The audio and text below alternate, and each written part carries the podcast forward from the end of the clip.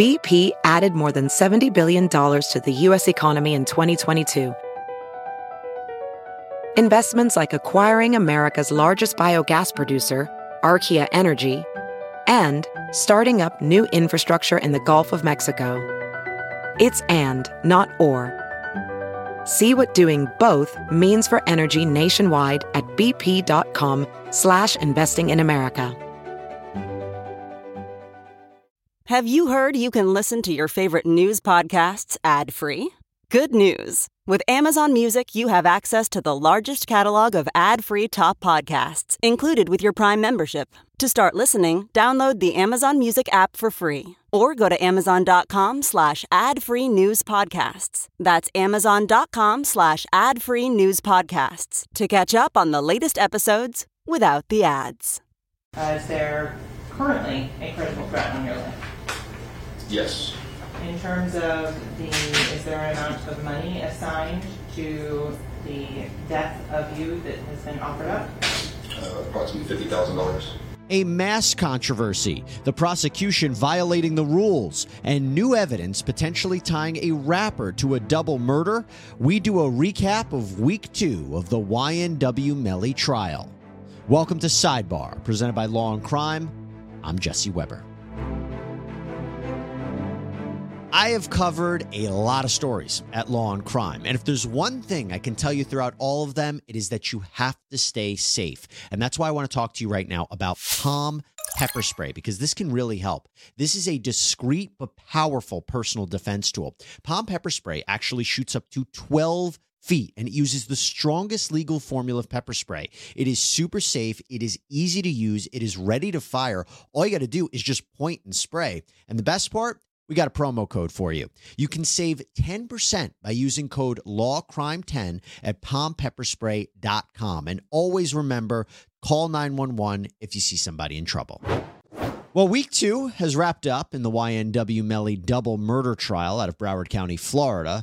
The Murder on My Mind rapper, whose real name is Jamell Demons, is charged with the actual murders of his two friends and fellow YNW group rappers, Christopher Thomas Jr., or YNW Juvie, and Anthony Williams, or YNW Sakchaser. The men were found shot to death on October 26, 2018, after Melly's co defendant, Cortland Henry, also known as YNW Bortland, pulled up to the hospital with the bodies of Thomas and Williams in the car. But he claimed they were all victims of a drive by shooting. But the evidence has suggested that this was a staged drive by shooting and that the shots actually came from inside the vehicle. Prosecutors say that after the four left a recording studio, Melly shot the victims, and then he and Henry took the car to an area where they fired upon the car, staging it to look like a drive by shooting. Melly then gets out, and Bortland arrives at the hospital. The prosecution even highlighted how the defendant was a member of a gang called G Shine Bloods, and that may have played into the motive in this case. We'll get into that. But we can't forget that there is a lot at stake here because the death penalty is on the table if Melly is convicted. Now, you see, the law changed in Florida. It used to be you needed a unanimous vote for the death penalty, all of the jurors voting in favor. Now the law has changed. All you need is an 8 to 4 vote by the jury to impose the death penalty. So now let's recap week two. And the week started off with the introduction and analysis of cell phone evidence. Now, cell phone evidence is interesting. Why? Well, cell phones, we carry them all the time. They're basically like personal trackers, right? They're used all the time in trials to show the whereabouts of a defendant. But let's see exactly how this played out here in this case with the testimony of FBI Special Agent Brendan Collins, who discussed two phones. And it seems that one phone is associated with Mr. Demons and the other with Mr. Thomas, again, one of the victims. What can you tell us about where the blue phone and the red phone were at 320? So generally in the area around uh, New Era Studios. Okay. As you're moving across the slide, what are we looking at? So we see a series of uh, towers that the red phone and or blue phone um, were observed by as they move from east to west. Um, so you see there's a line of towers generally in this area, kind of along 595, down I 75, and then the last ones at the end of the slide are the, the west, kind of by the intersection of Ipa Tower that's near the intersection of Pines and US 27, the tower is 63035, sector 15 at 3:57 a.m. That tower saw each of these phones. And based on your training and experience, what does that tell you about how the phones were moving in relation to one another between 3:20 and 3:57 a.m.? Yeah, so in my opinion, that's consistent with devices moving generally together. Okay. So you mentioned that there are some in which there is red and blue together. So I want to focus in. There's one here. It looks like at the intersection of Flamingo Road and I-75, and Yes. 595 rather. The red with the blue. What does that mean when you have them overlaid like that? So that tower saw both the red phone and the blue phone. Okay. So you have these two phones that are seemingly traveling together, and it seems the state is alleging that YNW Melly was operating that phone as it was hitting towers and going to key areas the night of the shooting. There was a map that was presented to the jury, and it had areas on there pinned like the crime scene and the reported shooting. And significantly, the prosecution has asserted that the cell phone data shows that YNW Melly, or Mr. Demons, was with the victims about 15 minutes before they were taken to the hospital. But here is the problem that I see, at least, for the prosecution. Aside from the defense arguing that the radius on the map is quite wide of each cell phone, and maybe that doesn't accurately pinpoint precisely the location of the phone, the bigger question or the argument that's raised by the defense is that it's not even clear that YNW Melly was using the phone, that it was even in his possession. The defense argued that that phone was used interchangeably by multiple people and was used even after Demons was arrested. Now, the prosecution doubled down on this because they wanted to really put that phone in the hands of Mr. Demons. So, what did they do? Well, at one point, we saw some interesting text messages from one of the phones. The prosecution presented these messages to show that this was Demon's phone. I'll give you an example. There was a conversation allegedly between Demons and his mother, Jamie King. Jamie King is sending a text message to her son Send me your location. I'm in Stewart. I love you so much. He then sends a return the location showing at or about the time of the crime as to who was using and doing that. Okay, love you again from Jamie King. I'm at your gate. I'm going to get the trash. The next response is bring Mariah, which you honors already heard testimony that Felicia Holmes, her daughter, Mariah Hamilton, was in a dating relationship with this defendant, and that at this time, and that there was conversations, and that she has identified Mariah as Mariah Hamilton. Then there is okay. It continues. He then asks his mother to buy him a Glock ASAP and telling her, like, go now. So she then responds, okay, what's wrong? She says, I got your 45. Then his response, I just don't want no illegal gun. Well, that's not illegal. Continuing on, but I'd rather have a Glock 40 or a 19. She says, okay. His response is, I'll pay you when you get down here. She then says, okay. Then, Your Honor, I object to this. Uh, Is she going to read the entire phone? This is not, this does not go to the heart of our objection. This is being done for the cameras. Counsel, I, I asked her to put on uh, a proffer of what she anticipated, this is what she's telling me and how it's relevant. Go ahead. Okay, so that was the phones. Now let's move on to DNA. Broward Sheriff's Office analyst Kurt Rhodes took the stand, and Demon's DNA, as he said, was not a match on a lot of the evidence that was tested, like a spent casing, a water bottle, sandals, blood stains on a t shirt and sneakers. His DNA did not match on any of those items. But Mr. Demon's DNA may have been found somewhere else. on a three-person mixture, on item number 43, swab of rear driver's side door handle material. Yes. Were you able to analyze the profile of the defendant Jamell Demons in this case? I did. Yes. And what was your conclusion in a three-person mixture as to the results of Mr. Demons being included or excluded? Uh, he was included. Uh, the likelihood calculation, the DNA results are at least 2.12 times 10 to the 8th, or 212 million times more likely if they originated from Jamell Demons and two unrelated unknown individuals than if they originated from three unrelated unknown individuals. And what verbal qualifier did you give to that particular item of Very- Mr. Demons being included? There is very strong support for the inclusion. So Demon's DNA may have been found on the rear passenger side door handle of the Jeep where the two men were killed. Now, on one hand, that's not very surprising because we already know that Demons was in that car. There's even surveillance footage of him getting into that car after the recording studio on the night of the murders. But if prosecutors can definitively establish that the shooting happened from inside the car and from the back, based on ballistics and trajectory and the medical examiner's report, this DNA evidence could help them. But there is something interesting about that DNA finding, and that is that the first test that law enforcement conducted on that handle, it didn't test positive for Demon's DNA. It was a second test that was conducted just this month, just before trial, that was a potential hit. Let's hear the defense jump on that issue of testing. Then you analyzed, did you not, item 26, a yellow jacket, a Gator A bottle, correct? Yes, that's right. And what date did you examine those items?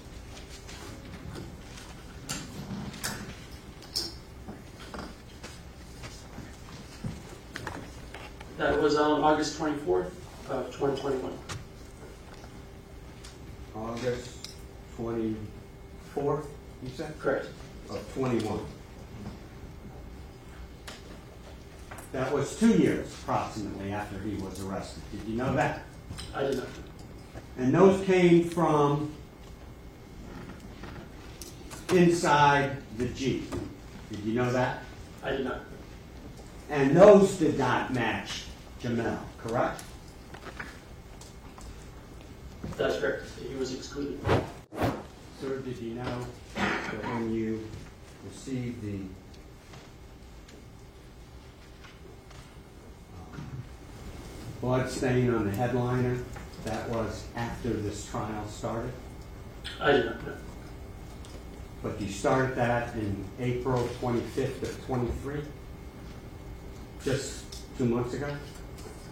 The headliner was, uh, that was prior. Oh, I'm sorry. The item that you uh, received on April of 23 was what? Those were the contact swab, non-blood area, uh, rear driver seat. Uh, the blood swab of smear from rear of driver seat. And the contact swab of uh, front of driver side door handle interior.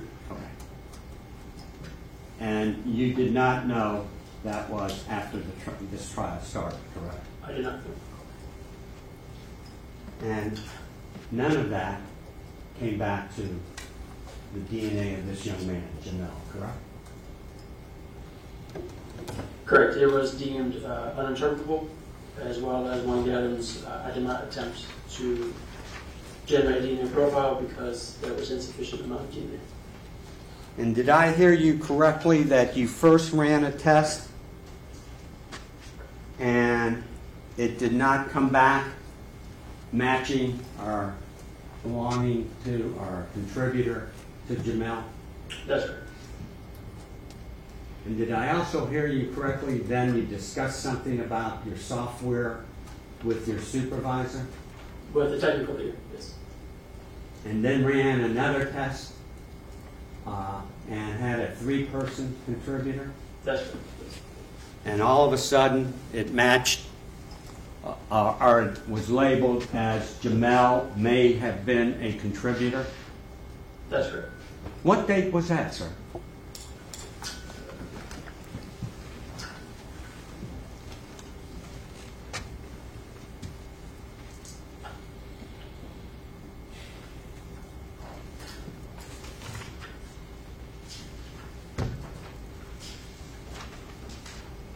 Uh, that was on June 1st, 2023. Three, approximately three weeks ago? That's correct. First test didn't find DNA, but then a second test may have. And as you heard, Rhodes was sent items to examine years after YNW Melly was arrested. And at times, he seemed to not know where the items were recovered from. And I believe this all goes towards something that the defense has argued that police conducted a shoddy investigation, that it was sloppy. And so the results and their findings have to be questioned. That seems to be the point that the defense is making for the jury. Now, week two of the YNW Melly murder trial was certainly not without its share of drama, and that brings me to the judge, Broward Circuit Judge John Murphy. So, first, he gets pretty irritated when something as simple as the prosecution printing off documents for the defense becomes this whole back and forth. This happened during the discussion on cell phone evidence. The defense brought up the issue that the state had emailed them a report on the morning of court, but they didn't have a physical copy to look at. So they asked, as a professional courtesy, if the state could print them off the documents. Now, listen to how that unfolded. So I have it in email, but I'm asking for paper form so I can follow along. with- Understood. Yes, yes, All that's right. exactly. Thank you. So can you make copies of, for those? I printed, I found all of them. If there's one that she's missing, I'm happy to do so and pull them up again. I printed them all this morning for her. Counsel's suggesting she doesn't have them, so I just want to make sure she has Of them. course, and that's no problem. So, but they've all been turned over via email. This is all, and they have the original copies as well that were provided. oh, Counsel does not have the ability to print something out in the courtroom now. She's asking, counsel, Ms. Raven, Liberty's asking for a copy of it. Let's provide her a copy. I'm happy to do so. I just need to know exactly which one she says she's missing and which one she says she has. I don't want to have to duplicate them if possible. None of the documents she's published So since just do, testimony do me started a has courtesy, been just given print me. all of them out, Okay. all right? Can we take a break while the jury's on? We can, but can we finish this first? Oh, yes, I thought you were So finished. You're gonna make, you're gonna make copies of all the documents. So she has in her hand some of them already. So I just want to make sure I don't double print them. Just double print. On that. So You know, she- she, counsel's suggesting she doesn't have them, so let's just print them all. Okay, well, she does have some of it. Just want to make sure. For the record, This it's. I don't know, you know, you're saying it- it's, they're sent, she's, uh, counsel suggesting she hasn't received those things. I just want her to get copies of it. I don't want the, your, your constant back and forth. Well, she has it, just give her the copies. That's it. It's easy. Just get her the copies. And the judge was also none too happy with the prosecution again when he said that they committed a discovery violation.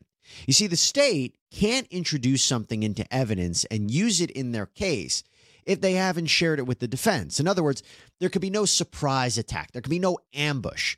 So, outside the presence of the jury, this issue concerned the state conducting a new test on existing evidence, and it wasn't shared with the defense. And as you'll see, the judge said the prosecution wasn't playing fairly. Uh, And that seems to me to be a Richardson violation. There's discovery that's ongoing, you know about it, and you're not telling them about it until we're here in court. Uh, So as far as I'm already is concerned, I think that's a discovery violation. Uh, And I'm finding it to be a discovery violation. I think the only way it can be cured is he's not going to testify about this second procedure that happened. That's not coming, not, not coming in. That's new, new discovery, you know. The defense doesn't have an opportunity to depose the witness. The defense doesn't have an opportunity to do X, Y, and Z. And that's just not the way it should be. It shouldn't be done by surprise. So, uh, So it's clear this was not a new item. This was just this, all of the information was supposed to be identical. You found it, you did, you had a meeting with uh, the detective in May when uh, we're in hiatus because I'm on vacation. All right? Got a meeting with him in May after we picked a jury. uh, And when we're ready to, or we're in the middle of jury selection, you picked it, uh, uh, you, you did it, and you said, well, we, he tells you, or you ask him, do you have more, uh, uh, uh, programs to go ahead and provide the information, and you find out there's another program, and he runs the program, does a different download with something other than Cellebrite, uh, and therefore, uh, you know, you have more information. Don't make the defense aware of it. You hold that to yourself. You go ahead and put on a couple weeks of uh, trial testimony, and then when it comes up after he, uh, in cross-examination point something out, oh, you bring it up and say, well, you know, by the way, uh, you know, I told him, uh, the detective in our pretrial meeting, it came up and he has the program and we can use it and we're doing it, all right? And, uh, but you didn't, you don't tell him about it. You just go ahead and hold it, keep it close to the vest yourself. Don't explain it to him, and then you say, when it comes up at tr- uh, trial, say, what was it? I don't have the report yet. You know, and that's why I didn't turn it over to him. It didn't disclose it's coming. It seems to me that's not what's supposed to happen.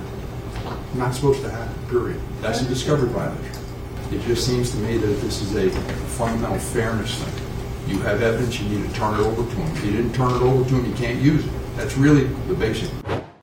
Now, the drama did not end there because now I want to talk about Detective Danny Polo from the Broward County Sheriff's Office. Detective Polo works in the gang unit, he's undercover, and he was brought in to establish the connection between YNW Melly and the gang, the G Shine Bloods. Again, this is a gang that the rapper was allegedly affiliated with. Remember, the prosecution is of the opinion that the motive behind killing Mr. Thomas and Mr. Williams was to, quote, benefit, promote, and further the interests of a criminal gang. Here's the problem, though. Polo was wearing a black mask in court. You could really only see his eyes. Why? Because he said it was for his safety and the safety of his family. He even stated that a hit had been placed on his life. Gang work clearly very dangerous, and he didn't want his face to be revealed. Now, the defense took issue with this because, as part of the Sixth Amendment of the Constitution, a defendant has a right to confront witnesses against him. And to have a witness who disguises himself, arguably, that is a violation of the defendant's constitutional right. That was the defense's argument. But the judge ultimately ruled to allow Polo to testify with the mask, appreciating his safety concerns. By the way, for our trial watchers and our sidebar listeners, do you remember when we covered the XXXTentacion murder trial? Well, Detective Polo testified in that case and he wore a mask in court. So back to this one Polo testifies with the mask on, and we're going to get to the substance of what he said in a minute. But first, the jury had a problem with the mask and they write a couple of notes to the judge. The first note indicated that was a question. Why does he get to see us and we don't get to see him? So I think that lets us know that it's the mask that's of concern. My, my concern is the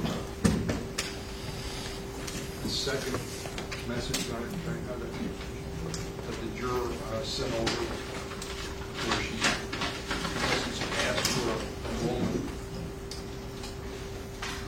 But, uh, so the record's clear, it says, I need a enrollment. I can't listen properly. When I was a child, I've seen someone get robbed and I am having an anxiety attack. So my question is, if she's able to proceed with it, or if this is going to somehow color her thinking. That's what I'm, I'm mostly concerned with respect to counsel. Sure. From there, the judge actually took the opportunity to speak with the juror, the juror who had the issue with the mask, seeing something like this because it reminded her of when she was robbed in the past. Pretty incredible. Let's listen to that back and forth. Are you able to, to, uh, to sit as a juror, or do you think this is too much for you? I'm trying to, trying to figure out, and that's why we took a, like a little extended lunch break, uh, to figure out, um, whether you're, you feel comfortable and you're up to it. Yes, I feel comfortable, but I just don't think it was appropriate for someone to be masked up like that. Um, and plus, you guys didn't even tell us. Like, you just, and you don't know what people have been through, so it just like, it sh- shocked me, like, a shock. So, um. But I do feel like I can handle it. Um, and that just wasn't appropriate. I'm sorry? I said I don't believe that was appropriate. Well, some things, I, I make certain decisions about uh, things, uh, and uh, then we, we go forward with it, and I instruct jurors. And are you, think you'd be able to follow those instructions, uh, and you pay attention to the evidence? Or do you think that you're concerned about the, the masking that is going to affect your ability to, to follow the instructions and follow the evidence? Yes, I can listen and follow the evidence now that I know he's gonna have on mask. I can listen. and the anxiety issue, we're past that, you're okay? Yeah, I took my medication. Thank you. Yeah, that's a new one. I I haven't heard that one before, but it's understandable, right? It can be a bit triggering seeing someone wearing what looks like a robber mask, a ski mask like that.